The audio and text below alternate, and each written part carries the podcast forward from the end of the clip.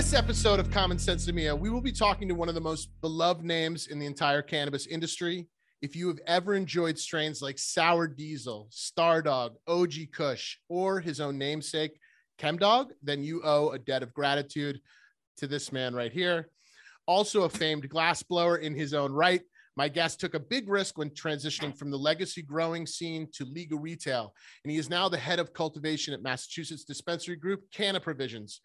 Greg Chemdog Krzyzanowski, welcome to Common Sense Mia. I know we just went over saying your name 10 times before uh, starting, but of course, I'm going to probably screw it up in the first introduction. Thanks for being here, man. I appreciate you. I know you're uh, no a busy problem. dude. No problem, Will. No problem. I'd love love this. No problem. We have uh, been working together tangentially. Our companies have been working together for the better mm. part of uh, a year and a half, almost two years now. So it's nice to finally meet you. We've never yeah. met before. No. So before we get into this, I have to uh, ask the most pressing question. Um, is there a letter W in the word dog? Not in my chem dog. uh, you probably know you probably know this, but this is a huge point of contention for internet weed nerds across the world, and I would like you to settle it once and for all. It's funny because people like question me, and I'm like, dude, I was a guy that labeled the plant in 1991, and I labeled it C H E M D O G. So that's where it's that's you know. There you have it, weed nerds yeah. across the internet. No W. So Top no Dog does it out of um, respect for. I'm sorry. So Top Dog. Cool. I put a sign on the outside of my door that says "Kindly fuck off." So if anybody comes to the door, they'll at least see that. So I did a um, JJ from Top Dog Seed spells it D A W G out of respect for me. Um, we don't. I think back in I want to say where I think it went sour. Or the name D A W G was was was Brett from Apothecary out in California decided to just start calling his cut Chem Dog. I don't and D and spelling D A W G and it kind of stuck out there for a while. I think that's where the miss veered off. You heard it here, folks. Brett fucked it up. So thanks, Brett. but I'm glad we got that settled. Um, again, it is it is really nice to finally meet you. You have uh, like a lot of Northeast people of my age. You've been a a, a big part of uh, the weed scene for as long as I've been a part of it. So, you know, the early mid 90s. Um, yeah. And you've been building your own personal brand basically since then, since the 90s. Uh, and, and I think the, the first weed I smoked that wasn't brick, right, was I think a cut of Chem D, and that was maybe in 94, 95, something like that. I don't know if that timeline checks out or if it was real, but that's my recollection. That's the story I've, I've been saying all these years, so I'm sticking to it. Um, this was like the thickest part in, I mean, in my life uh, the war on drugs, right? Like, just say no was still hot. Like Reagan was still around, right? So Nancy was still saying just say no. I had just come out of the DARE program, which was a huge, you know, uh, government funded brainwashing exercise that I think uh, was effective for the most part. So I want to start and talk about passion because I think that's clearly what's driven you your entire life. It's it's uh, you know perhaps a love for the plant but mostly like this uh, passion to uh, succeed. So i, I want to kind of talk about that a little bit and and and your passion for it and you know kind of coming up in the 90s a little bit. Yeah so i've i've been well, i'm 40 i'll be 49 in like a week so i've been in this knee deep for about 33 years been growing for over 30 years um, I just always had a, I don't know if it was, I actually you to go back to the DARE thing. Um, when I was in school, the actual, I think it was like seventh or seventh grade, the DARE officer actually lit up a joint in our, in our, in, when he was doing it and like wanted us to all smell it in the room to what marijuana that's smells insane. like. I wonder if I remember my, my memory, my traumatic cop memory from the DARE was the briefcase. I don't know if yes. you had the, yep, briefcase. the briefcase. Oh yeah. Oh yeah. Yep. So they had, so for people listening, uh, there was a briefcase and you would open it and there was a piece of plexiglass on top and there was compartments inside. It was literally like an attache case that your dad might take to work in the 80s um, or, or a hunter s. Thompson case we take to exactly. Yeah yeah to like fish store or something. And in each compartment was drugs, right? Do you remember or a pipe, a drug. Yeah, it was it was like little samples of like coke and hair, like just little samples of everything. There was a hash pipe, I remember, hash, all sorts of stuff, man. You know, That So to the- me had the exact opposite effect that I think that they were going for. I was like, wow, what the hell? yeah. That, that and I think after you know the whole passion thing, I don't. I've always like I I never started early smoking. I probably was like 16 when I started. But when I started smoking, it was really only my thing. I didn't really drink much, didn't do any other drugs much. Um, definitely some psychedelics, uh, lots of those, um, which are great. We'll, great. we'll we'll get to Grateful Dead. It's But- further down my questions list. yeah, the uh, the passion I think just started early on. I just always started I smoked some herb and just really enjoyed it and was like, wow, this is great. You know, maybe I didn't see all the medicinal purposes that it has now back then, but it it it, it did a lot of it. You know, it, it, it put me where I am right now. Um, with meeting a ton of people, it brought a lot of people together, and it just I have a passion for it. I don't know why. I just it just I was born with it. I guess you know. I, I really still to this day I have a really passion for the for the for the herb for sure. Well, I'm always curious about, about that because it's not uh, a terribly unique entrepreneurial characteristic, right? That that drive for success is generally, in my opinion, fueled by a passion for a thing. So, you know, Michael Jackson, uh, Michael, uh, Jesus Christ, Michael Jordan. Pardon. I'm wearing Jordans, people. I know what I'm talking about. Michael Jordan, you know, passionate about basketball, like lived and breathed that. Like all these people uh, who I've spoken to on past podcasts, or you know, the the entrepreneurial drive to perfect something is is deep within the DNA of very successful entrepreneurs, in my opinion. And I just I read this in I think it must have been Danny Danko's um, article uh, on you a couple years back. By the way, we'll link uh, Danny Danko's uh, uh, podcast in the description below. Uh, he was a great person to talk to. But I think I think it was uh, in that article I read that your your mother plant is 30 years old, is or it must be a, a little older Mm. than that now. But is no, that, this is my that. My, true? original- well, my original Your cut. 1091 strain is 31 years old plus. I don't have the original mom because after years you have to, you know, you should remom anyway, yeah, yeah. just for you know purposes. And it was just, yeah. I, I actually don't keep big moms. I just keep recloning. You know, that's my thing. But I have the original clone from 31. You know, the original same cut from 31 years ago. So do you I have remember? all my strains. So you still do and that that that just kind of proves my point is like you know you have you have you have to be a scholar of what you're doing right? You're you're your best scholar. And you have to back them up with your really close friends.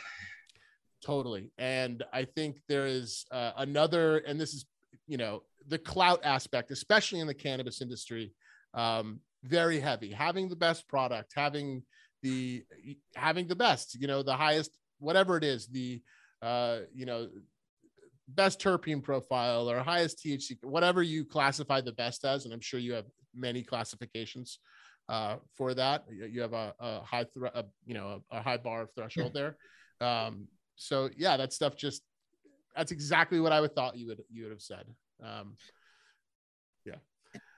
and that's what I do with what you know working for Canna Provisions and Smash Hits. That's I'm trying to provide the best possible flower we can provide in the recreational market. You know, and that's one thing about having good passion for it is it's I'm the, my hardest critic, so I make sure that anything that comes out of our facility or that's going in the stores that has at least a Smash Hits Canna Provisions label on it is backed up by my, you know, my um, overall check basically. Yeah. And, you know, it's a lot, all, it's all about, you know, high flavor, terpene, just a combination of things. A lot of my strains are very tasty. It's one thing that I strive for in strains that, you know, tasteful, to have a good high to them. I think a good analogy for you is like it's as if the you know the Rolling Stones cover band was able to hire Keith Richards to to play guitar for them. That was kind of the get of Yeah. you. It's like you and and as, it's kind of what we're talking about. You know, you've spent um you put so much time and effort into building this personal brand that you have um it you know i'm sure that there was many dispensaries interested in in kind of having conversations with you but it's you know you obviously made the right decision uh Yeah, with, uh, yeah, with sure. meg and the team at canna provisions it's awesome um i want to talk a little bit about the grateful dead if we can uh, not the first or last time that they will come up in as a, you know, topic of conversation in this podcast. Um, can you tell us a little bit about? Because I, I, was reading about Dead Tour '91, um, and I was 11 at the time, so I missed that tour. Uh, it didn't happen for me, uh, but I'm kind of curious about what why that was so important. It's such a melding, like what people might not know about lots of bands, but the Grateful Dead or Phish in particular is that there's this lot scene. There's this, you know, people are aware of the uh, the nomadic nature of of you know these types of fans, um, but there's a whole commu- like a true community, a whole economic, uh, yeah, you with with its own economy in the parking lots of these big concerts, um, which I am, you know, definitely you know yeah I, I know all about them. It's it's how i came up to but i'm curious about that tour yeah back then it was almost like a so the grateful dead lot was like social media almost it was like you know way to interact but so 1991 i grad, graduated high school at that point northampton high school i was born and raised in northampton mass um, i graduated high school and me and my friend were like let's do this whole summer tour this year this one you know because before I could only go to certain shows because I had to get through my I couldn't miss more than 18 days of school, so I could only do certain fall shows and spring yep. shows. I over 221 dead shows with Jerry. So, and I was I 16 that. when I started. So from 16 to, you know, till he passed away, I went pretty hard. But that year was very special. I just graduated high school. There was no herb around though. It was very, very summery, droughty 91. So we drove, got to um, Indianapolis. Um, it was actually Noblesville, Indiana, Deer Creek. I was like, I need to find, yeah, I need to find some bud. So I'm like, I'm gonna go out in the lot and just, you know, go in the lot. And that's it was a big party scene at the dead. So you could just go and pretty much as everybody vending all sorts of stuff. Yep. Um, everything, you know. So yeah. find these guys are like kind bud, kind bud, and they look like normal dudes. They had a plate from Colorado, they had a Subaru. I'm like, let's see what these guys got. So went over and they're like, we got some, you know, dog bud, they called it. And I started talking. I'm like, all right, I'll take whatever I can. They would only allow me like a half ounce. So I could only get two quarters. It was 125 a quarter. So Whoa. I was like, oh, yeah. And being 17, in 91. yeah. Exactly. And being a teenager. Exactly. That's exactly. might well been a million dollars. So it was probably the best 250 I spent. Luckily, I exchanged phone numbers with these guys back then on my index card because there wasn't cells. We might have had a cell phone, but not like it wasn't like you know Motorola flip phone. I don't know if we did back then, but anyway, exchange phone numbers. Had a Rolodex. And I dole I dodled out that half ounce for that whole tour, like two bowls, a bowl of show I smoked, like you know, so I'd have enough for the whole tour. Yep. Some of the best pot, best tasting pot I've ever smoked at that point in my life. So green and crystally and skunky and just awesome. So tour ends. I'm like, fuck, that was what, what, what, what now? Where do I go now? Nothing's going to compare to any of this. So I reached out on the phone number thinking that maybe they didn't give me the right phone number because back then you go to prison, jail for shit. And sure enough, people, uh, Joe B answered the phone and he's like, hey, you know, we talked and ended up making some sort of transaction to get me some pop back on the East Coast. And I had an ounce of Chem Dog sent back to the East Coast. It was 500 bucks still. And that's probably why they were making tons of money off it. But that ounce had originally 13 seeds in it. And that uh, that was August of 91. And by December of 91, by the end of December 91, I had harvested my first Chem 91 plant. So probably what you were smoking in Chem in 93, 94 was probably the original Chem Dog 91. I started the Chem Dog D in 2000, kind of like my millennial seed. Yeah. And there's a bunch of strains that spawned off from those, you know, the Chem Dog Sister, the Chem 4, um, the Diesel, the Snow Dog. Classics. Power, talking... Coach, you know. So and and the Chem Four, I ended up linking back up with the guys that sold me the bud in on the forums. On, um, I think it was Overgrow on the on the online forums. Link back up with birth of guys. the internet, the birth of the mainstream internet. Exactly. In 2006, I sent them back four of my original seeds out of my original 13 seeds. And that's when he started the Chem 4. He's out of my original seeds. So I had him start that one. So that's amazing. That's, came out that's, original. That's that that's story. The, that's the beauty of uh, that lot scene. And and just to take it a step further, the Roseland, you know, the Phish the Phish shows also had a similar uh, yep. you know, profound effect on you professionally, right? Um, is that the birth of Sour Diesel? Um, so there was some there there it could have that was kind of the I believe from the crew down in New York that was at the Rose was the birth of Sour Diesel, but it was also when I met the guys from New York who I got the Super Skunk from, which I traded them a cut of my Chem 91, and that's where the Mass Super Skunk came from. which is pretty got pretty famous out there for a while too. Yeah, big so, time. Yeah, sour. There's still a lot of contra. There's still a lot of conflicts of who start. You know, who actually started that particular seed. So they'll amongst themselves will argue. So I don't even want to get into that with them. That you know, we that's a whole different. I'm going to get into it. It was you. You did it. and thank you. so um that's super interesting. I actually heard that story. Like I, you know, I read it in, in maybe Danny's article or something. Yeah. But uh, I can remember actually hearing that story on Phish Tour, you know, years later. Um, because that, you know, I'm a, I'm a little bit younger than you are, not by much, but a little bit younger. So I, I missed, you know, the Grateful Dead, but you know, I I went to all the Phish shows, and you know, that was one of the, shows. Yeah, exactly. I used to, if, I used to sell Page's weed. There you go. I used to go uh, to Ramon all the time and drop it right off to him. If he's in your he's phone, still here waiting for you. yeah. So I, uh, yeah, yeah, I was um, really, actually pretty. I remember hearing that story. Yeah, they're, they're they're they're pretty good friends. In fact, after after Coventry, I went and hung out with Page at his house right after that show, and we just reminisced on the whole just fucking last 10 years. Yeah, pretty much. It was a weird night. It was fun. You know, yeah, yeah. Just, so. sad. Yeah, I, I think uh, there's nothing worse than seeing Trey cry on stage. That that's yeah. the worst. But but regardless, uh, it's awesome that that impact of just you know meeting meeting people you know really this boils down to networking you know exactly. if, if we're gonna if we're gonna hold to the theme of the you know the entrepreneur entrepreneurial theme of this you know this discussion and these podcasts it's it's networking.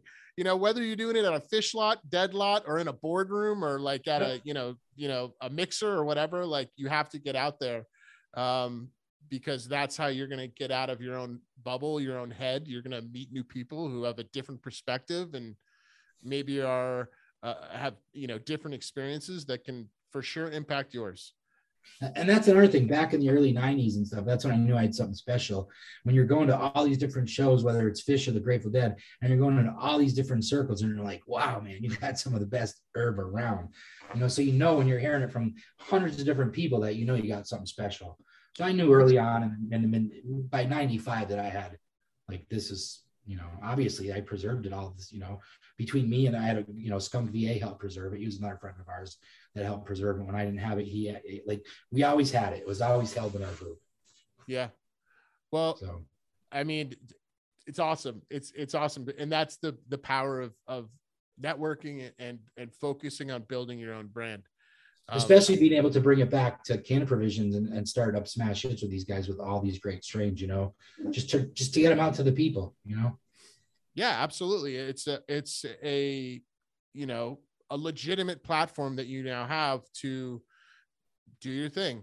And but I'm I'm curious going back to that dead show, like and just speaking on the on the passion side of things, like had you been growing at all before then? Like before you got these seeds, had you ever even grown before or so that was 91 when I got those seeds. Right before that, I had actually grew up like some bag seed in my brother's closet. I was yes. even I just thought I'm like, I'm gonna grow a plant in your closet because he had his own apartment, you know. So I just hijacked it and just did, you know, he was older than me too. I just did it. And it just, you know, that's was hilarious. Like, that was like the first time I really grew. And then the second time I really grew was I got was the Chem 91, which I really struck gold, you know. You just hit it right out of the park, right? Yeah. Almost yeah, out, of the, the gate. You're, you're, really, you're really, you know, that's, you're really that's so funny that you grew in your brother's uh apartment or whatever because I did the exact thing, except my brother was younger. So he was probably seven at the time or maybe 10. Yeah. Uh, and it was in my our parents' house, like in his closet. And my parents, like, why is there an electric cord going in the closet? Like, what is funny. Yeah, it didn't it didn't go so good for me. um you know the, the theme of this podcast is understanding that journey that the entrepreneurs and professionals go on when when building their business their their empire. Um, what we now call the legacy market is unsurprisingly where most of the people in this industry started. Um, and this can create you know i imagine uh, many emotions when you know you're you're going through the thought process of like you know should i am i outing myself that's that's pretty scary or it, my experience is completely underground. Who would hire me? Like, how do I put that on a resume? Also, very scary. I'm curious if you can walk me through that part of your life where you're, you know, maybe finally faced with the decision or realization that it's time to do this differently or it's time to really take this to the masses because i think the timing of it all was probably pretty good. I mean i got in trouble in 2011 um, pretty much took every all my money my car you know pretty much stripped everything from me. Didn't have to do no time but they took a lot of stuff um, about 350 yeah. grand to be honest. And at that point, I didn't. I was just like, I'm going to start going back. I also blow glass, so I was like, I'm going to go back to blowing glass for a little while, and I just did that for you know for income purposes. At that point, I realized I probably want to do something with cannabis, but I just don't know what and how and when. So it was like the time that I took off to where I am now, meeting Eric and Meg. It was like a perfect gap to figure out what I wanted to do. You know, I always wanted to be in the market in the end, mm-hmm. but I didn't want to move out to Colorado and California. I've gotten some offers to do that. I just I don't I want to stay here with my family and this is this is where I want to be in Massachusetts. So and just the opportunity came with uh, Eric and Meg that was perfect timing on my end and me wanting to get into the market, you know, the regular market. And it was, it still is. I still look over my back, my back, even though I'm completely legal yeah. growing, you know, it just, it just, it's in you. So I feel that, um, the timing was right with me getting in trouble. It, it, was like another eight, nine years after that that I figured out what I wanted to do. But I think the gap, I, I think where I am now is is good. It was would have been a better timing than if I didn't get in trouble, I probably would have gotten into some other crazy, crappy deal and it might not have panned out the way it should have panned out. So I think timing's everything in the world about everything. For sure. And, and in your case, and I'm sure this is relatable across the industry, it's like you know, not and not to be cliche, but everyone's lemonade is is different, right? And you gotta you gotta learn how to make it when when you get thrown some lemons. So that's true. It, you know, I wanted to talk a little bit about kind of your run-ins with the law because this seems like maybe an obvious statement, but to me that is what we would call in business a failure. right like we have our successes and we have our failures and it's important to learn from from both of those things um, yours is obviously like the ultimate form of that, you know, where you're, you know, going to jail and getting arrested or, or whatever. And, you know, your, yeah. your entire livelihood is taken away from you. Why didn't you give up? Um, I had already been, let's see, this is 2011. So it had been a good solid 20 years at that point. Yep. That you just don't i mean after 20 years of doing some my passion that's why i didn't give up. That's exactly right. Passion. Exactly right. By now what, passion what are you going to do? Like learn how to do a whole like a, a you know find I could have I could I could have done a lot of things um it just yeah no it was my passion that kept me where I am for sure. I imagine and if I'm projecting incorrectly excuse me but I imagine for sure there was at least a brief window of time where you might have had to convince yourself um, to keep going, or did you experience that? Yeah, I did actually. Right after I got busted, I was a little fucking shook. So sure, I bet. I will say, I will That's say, the perfect time for that. I, I, will say, yeah, that they, they definitely, you know, roughly uh, and feather, especially you know when you got the feds, the IRS, the locals, the states, just fucking a million different cops up in your mix. Yep. And you know, I'm at that point I was 40 at 39 or 39 years old or 40, and I never have been in trouble in my life. So just fucking bam, boom, kaboom, you know, big the whole thing once. Yeah. So after that, I was a little freaked out. In fact, I probably, you know, I had my son full time, so I had to be a dad, and I just was like, and I didn't want to, I wasn't gonna go to jail. So at that point, I kind of, I was like, fuck, I gotta fucking turn shit around here, and I, I quit smoking. I had to because I had to piss in a cup every week for the feds you know, for my probation. Um, so it did, it did, it did ruffle my feathers a little bit to where I was like, where I was like, shit, this isn't maybe what I want to keep pursuing. But then I'm like, you know what? I've been in this too long. I'm who I am. There ain't no turning around now. It's just, you know, the herb brought me back in, you know? Yep. I hear she that. Got me back in. And it's always been, right it's always been kind of a love hate relationship, but now it's more of a love relationship because there's been times where it's, you know, it's really fucked you sometimes. Sure get older. But That's then, the know, thing about passion. A lot of things, whether it's you know, but then it keeps you passion keeps you in line of things. So Yeah, and that's hard. It, it's hard on relationships sometimes, but when you're, you know, it's your main focus. A lot of those other things unintentionally fall to the wayside, and it's not because they're not important, right? It's because your brain can't stop thinking about this one thing, you know. And Yeah. I, I can totally, I can totally relate to that, and I, I'm sure people listening can relate to that too. I mean, what what we I, I try to you know try to accomplish in just having these kinds of conver- conversations is is the whole just demystification. And especially in the cannabis industry like your story sucks. That beginnings you know it that part's totally sucks. It's not uncommon in this industry. Like it, it happens. And the reason people stay in it is because thankfully uh, the draconian drug laws some of them have have changed and allowed us to uh, stay in this profession. Um, but most importantly, it's actually become a profession and not, you know, an underground legacy, black market, whatever you want to label it. yeah, Um, it makes you stronger too. Yeah. It makes you stronger for sure. So it sounds like kind of that realization came to a head around the time legalization was happening, around the time you met Meg and Eric.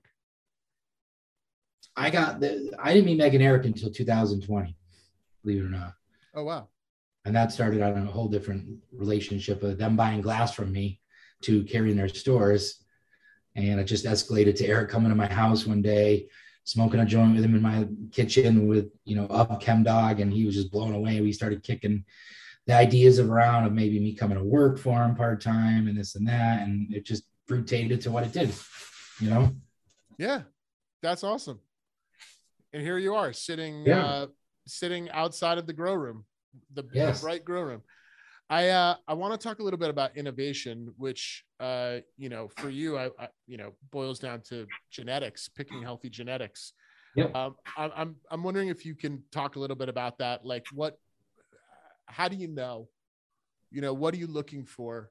What if there are any growers listening to this, and growers aren't a huge part of our audience here, but if there are people uh, in cultivation listening, what can what can they take away from you in, in figuring out like what makes a good cut, what makes a good, you know, genetics are yeah genetics are important. Um i i go for the taste and the and the and the smell factor. It's believe it or not if that goes along with if that's usually good you usually get good numbers out of it believe it or not. Sounds Yeah. crazy. Um a lot of times you can i can smell a bud and be like this is going to be fire and then you can smell a bud and be like this is crap any bud that smells like musty or moldy or like has that little wang to it it's going to taste like that it's going to be a train wreck right from the start in fact, I'm, I'm judging this competition called NECAN right now that's going on. And there's there was like Mm-hmm. See you 63 there next week. Yeah, there's like 63 samples um, to judge, and I'll tell you, some of the stuff is great, and and I give almost all the stuff that I smelled that was great turned out to be really good, and the shit that had a bad smell, it's just crap, and it just didn't even get you high. So you can really tell a lot from taste and smell, at least if you have a good nose. But I look for flavor. I look for, you know, you obviously don't test it until you get it obviously grown a few times, so or you know, sell it in the store. So testing is always a big factor as far as like keeping it in the stable. But you know, I know all my strains, but when I'm starting a new strain, I look for, you know, as far as like vigor, how, how it grows, how, how it, if it's a bush, if it's tall, if it stretches, if it stays, if the internodes, uh, short internode length, you know, if the stock has a smell on it in the beginning, you can tell a lot of things, leaf structure. Um, and then you got to grow out seeds at least a couple times, even a brand new clone, you got to grow out a few times just to even give it a few fair chance, you know, especially seeds. I feel like you need to grow seeds for a year, meaning like at least three Uh-huh. cycles. A true, you know, a true thing, true example of what you want, you know. Yeah. So uh, I feel like starting with good strains in the beginning, you will succeed. You know, you start with these crappy strains, you're going to go all over the board. You want to stuff, find stuff that stands out too. Mhm. Everybody's got a lot of the same stuff out there. A lot of the Yeah. purple, there's runts galore out there. You know, it's time to retire runts or change it up. You heard it here, folks. Runts, you're out. It's tasty as hell. Don't get me wrong. Sure, You know? sure. There's better alternatives. And I, I think you're right. You know, it boils down to what does it look like? What does it smell like? What does it taste like? I mean, I'm from Massachusetts, so I'm a gas guy. Yeah, so I like all gas, all gas, you know, all Yep. gas, no brakes for me. Yeah, I'm the same way. Um, can you talk a little bit, my the office stoners of which I count myself uh, here? Uh, we're especially hyped on your live resin project. Can you Oh. talk a little bit about that? So the, the yeah, the Tree Works Canna Provision Smash Hits collab that we just did with Tree Works is some of the best live rosin out there. I was I will say it right now. I've smoked a lot of 710 labs. I smoked a lot of uh, Lazercat from Colorado. This stuff holds a fire with any of those. Um, it is fun. It's our first one we dropped was Wonka bars. It's great, and they just did the carts are in stores now. The live rosin carts, fucking killer, phenomenal. And I'm not just saying that. I'm I'm like, you know, I know good product. It's killer of product. course. Go, to Canna Provisions and get those. We also have in the pipeline coming down is Chem 91. Coming Tangerine, back. and Star, yeah, Tangerine, Stardawg, and Chem 91, all live rosin coming from Treeworks Oh, in the wow. stores too. And we're gonna make cards with all those too, which I think I'm they're make- being. I'm making the so. trip to Holyoke It's Yeah. great stuff. Yeah, let me know when you're That's there. I'll meet you in person. for sure. Yeah. Well, I'll, I'll be at NECANN, so we'll see you next weekend for sure. I'll try to I'll try to run into you there. Um, and I've judged one of those, not the NECANN one, but I've judged one of those things too. And I know that feeling of like you're you're maybe overwhelmed when you open up your your judge's kit and you're like, oh yay, free weed. Oh, so much. Nah, I take most- it so seriously too. I Yeah, take it most- seriously. I take same. And then you're like, and- Yep. You're like, Yeah. oh, this is not good. You can just tell just by looking through the jar, like, I am not going to enjoy this for sure. I want to talk a little bit because you mentioned uh, earlier, and we, we talked about it in your introduction, that you are also a prolific glass uh, glass blower. Uh, I want to talk a little bit about the intertwining of, you know, there's a clear line between the uh, the glass blowing world and and the, the cannabis industry, like you know, uh, in the flower world, like pretty. It's a pretty tight relationship there. I wonder Yeah. about the artistic expression side of things. Like, how do you how do you remain creative in in what you do? How does do those two things kind of coexist together? Is there a correlation beyond the Um, obvious?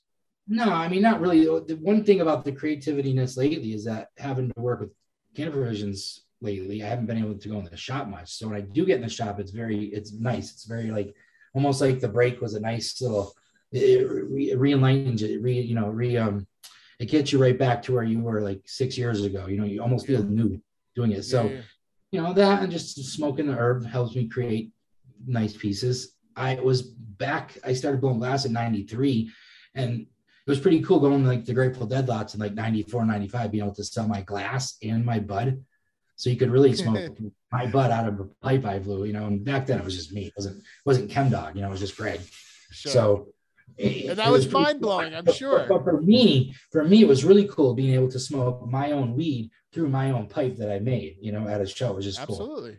It was a cool thing. Oh, for sure. That that I can totally respect that. You know, it, you made the whole thing. Yeah, it was cool. That's yeah.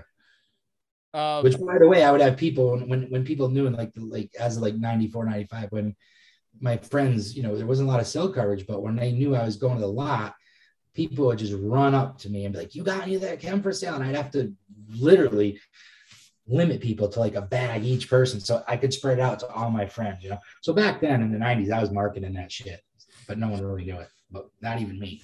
oh, they knew it. I, think you knew what you were doing too. I, I I have a sneaking suspicion you knew exactly what you're doing, which is creating market demand, right? So bringing this back to business is you were you were you were building the hype train before hype trains even existed, uh, and and building that lot brand. You know, um, there, I mean, I can't remember any specifically. I'm sure you can, but there were, you know, when I would go on an extended Phish tour or something like that, like there was definitely like the burrito spot that you would hit, like that, you know, get your heady crystal over the from that, Yeah. you know, those people that you would see all over the place. So, yeah, man, you, you made your mark, but also with something like truly meaningful to the scene right. you know, like really meaningful. Um, you're a huge, obviously, I uh, I imagine you're a huge proponent of organic methods. Uh, yeah, uh, yeah, yeah. How is Massachusetts fucking that up for you? it's we can't really our hands are tied on that you know what i mean we really can't you Yeah. can't say using organics it's just not you know i mean you could say it but it's not nothing's like oh i'm not you know certified and shit like that Yes. Um, and it's kind of tied. It's my, you know, I'll be honest, my hands are a little tied. You know, I, I could probably do a table or two here, but we have to kind of keep up production and keep things rolling the way we need to keep rolling. So we got to keep our numbers up and our, our quan, our quantity up, you know? So I think I could probably do, I just need some time to experiment or there's really no time right now for that. As of right now, we're just expanding here and expanding there. So we're kind of just keeping things afloat and getting, you know, getting things going back going solid again. Well, it's but I would really love to. I would really love to visit on being able to do like one of my rooms here, even like three rows, three full rows, a couple batches of straight organic flower. You know, once we hit our our plateau of leveling out. You know. Yeah, I imagine like there's there's certain frustrations of like coming into an industry that is reasonably over regulated, right? Like yeah. it, it kind of makes sense, unfortunately, but it makes sense that it's over regulated. It's the mm-hmm. scary thing. We're finally letting the monster out of the closet, but we got to put it in chains and make sure you look at it through a peephole or whatever. You know, we're gonna we're gonna regulate the crap out of this thing.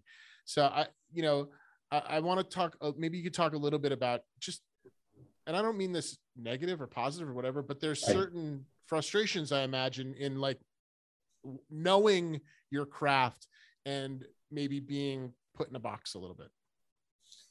As far as like using like you know fertilizers and all other uh, you know as as that kind of stuff goes that's okay. That that doesn't bother me. And the organic stuff isn't that bad. It's it's the the the overregulated part of like right now we have so much stuff up being tied up in testing with Metrc and stuff and yep. that's where i get frustrated is that kind of department. Besides that there's really not much from going from the legacy market to this market as far as like that really got to me as far as like being able to do certain things. I can use whatever we use you know that i could at home that i can here.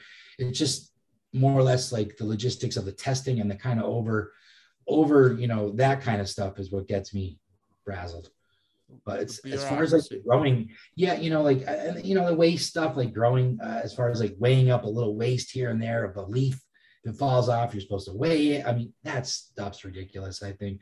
But i've overcome that first year i was like this is dumb but it doesn't all that stuff is or doesn't even bother me anymore. What bothers me is the stuff being held up in the Metrc and the testing and the ccc and all that stuff. And when people want to come and get permits and stuff it's like they help it's like they almost hold you hostage for months before they even yeah. give you a, a, time to give you an appointment to give you your license or you know it's just it's crazy that kind of stuff. But as far as the growing stuff i don't have that many issues. Yeah. There's and what i'm hearing is just passion winning out. Like you know it doesn't matter whether you got arrested. It doesn't matter whether uh you know you were selling Ziploc bags and Phish tour or dead tour or dealing with legal, you know, regulations. It's what's the most important is this thing that you, you know, have spent, so, you know, you put in your 10,000 hours and then some um, to kind of, you know, uh, paraphrase Malcolm Gladwell, but you've put in the time. You've, you've yeah. kind of figured that out. And the most important thing is that passion and that drive to get there. It's like these variables are just going to come at me, you know, and I have to figure out how to how to jump over them or or go around them or whatever. And that that's what I'm hearing. That's you know the most important part of being an entrepreneur um, is that drive and not giving a fuck when someone says you can't do it because you're going to do it anyway. It's the only thing you can do is bob and weave, you know, bob Hell and weave. Hell yeah. Um, tell me find solutions to the problems. That's that's my job all day long is finding solutions for problems and sometimes i make a few problems too which i then have to find solutions for yeah, yeah. Uh, i think this is a, a, good place to kind of circle it back around and i'm curious what what's next? Like what's next for the canna provisions brand? What's next for smash hits? What's next for your personal brand well, you're gonna the smash hits, can provision stuff. We're just gonna keep pumping out. We're gonna be. I think we're gonna we're introducing some new strains coming up in the next few months. I don't really want to talk about them yet because I haven't narrowed them down. But we're gonna be bringing in some new strains. We're gonna also be bringing in a nice sativa, has a you know a nice nice nose to it. Um, we just gonna keep doing our rosin things. I eventually think we're gonna go into uh, getting some edibles down the line, doing our own line of that stuff. Just a matter of time with that and we are just going to keep pumping out the most beautiful product we can for New England. You know, and that's that's and I just I'm always going to keep bringing in new, trying to bring new things in, keep everybody on their toes, you know, and just keep doing the best we can for Canna Provisions, you know. And eventually, I am going to have my own brand on in the market, you know, my own own brand, which I think I should. Everybody else has a brand out there, but um, you know, we are all eagerly awaiting that. We can't wait for that to happen for sure. Yep. Um, exciting things, innovation, innovation, innovation, passion, passion, passion. Kem, thank you so much for taking the time to chat with me. I know uh, that there's been that voice that's been behind you the whole time. All those ladies behind you have been saying, Greg, come back, come talk to us. So I'll let you get back to the grow room. Uh, thank you so much. Uh, tell the people who are listening, watching, where they can find out more about you, Smash Hits, Canna Provisions. Yeah, you can find our my products, our product Smash Hits, the brand at Canna Provisions in Holyoke. It's in Holyoke, Massachusetts. And you can also find them in Canna Provisions in Lee. And that's right off the Mass Turnpike in Lee, Massachusetts. Um, we're going to be introducing all, you know, new stuff soon. And we always got new flavors coming out the pipeline. So, you know, again, thank you for having me, Will. I appreciate it. And please go out and get yourself some smash hits and also go on our website and that's cannaprovisions.com and you can find on our blog a bunch of stuff about me and about other stuff that we're doing you know, we do a lot of community stuff and a lot of good things for the community too. Let me add what a beautiful website it is, by the way. That's good. What they just beautiful website. My team had a lot of fun building that for you guys. Uh, thank you so much, nice. ladies and gentlemen. Thanks for tuning in to this episode of Common Sense Mio. We will see you next time. Peace out. Bye bye.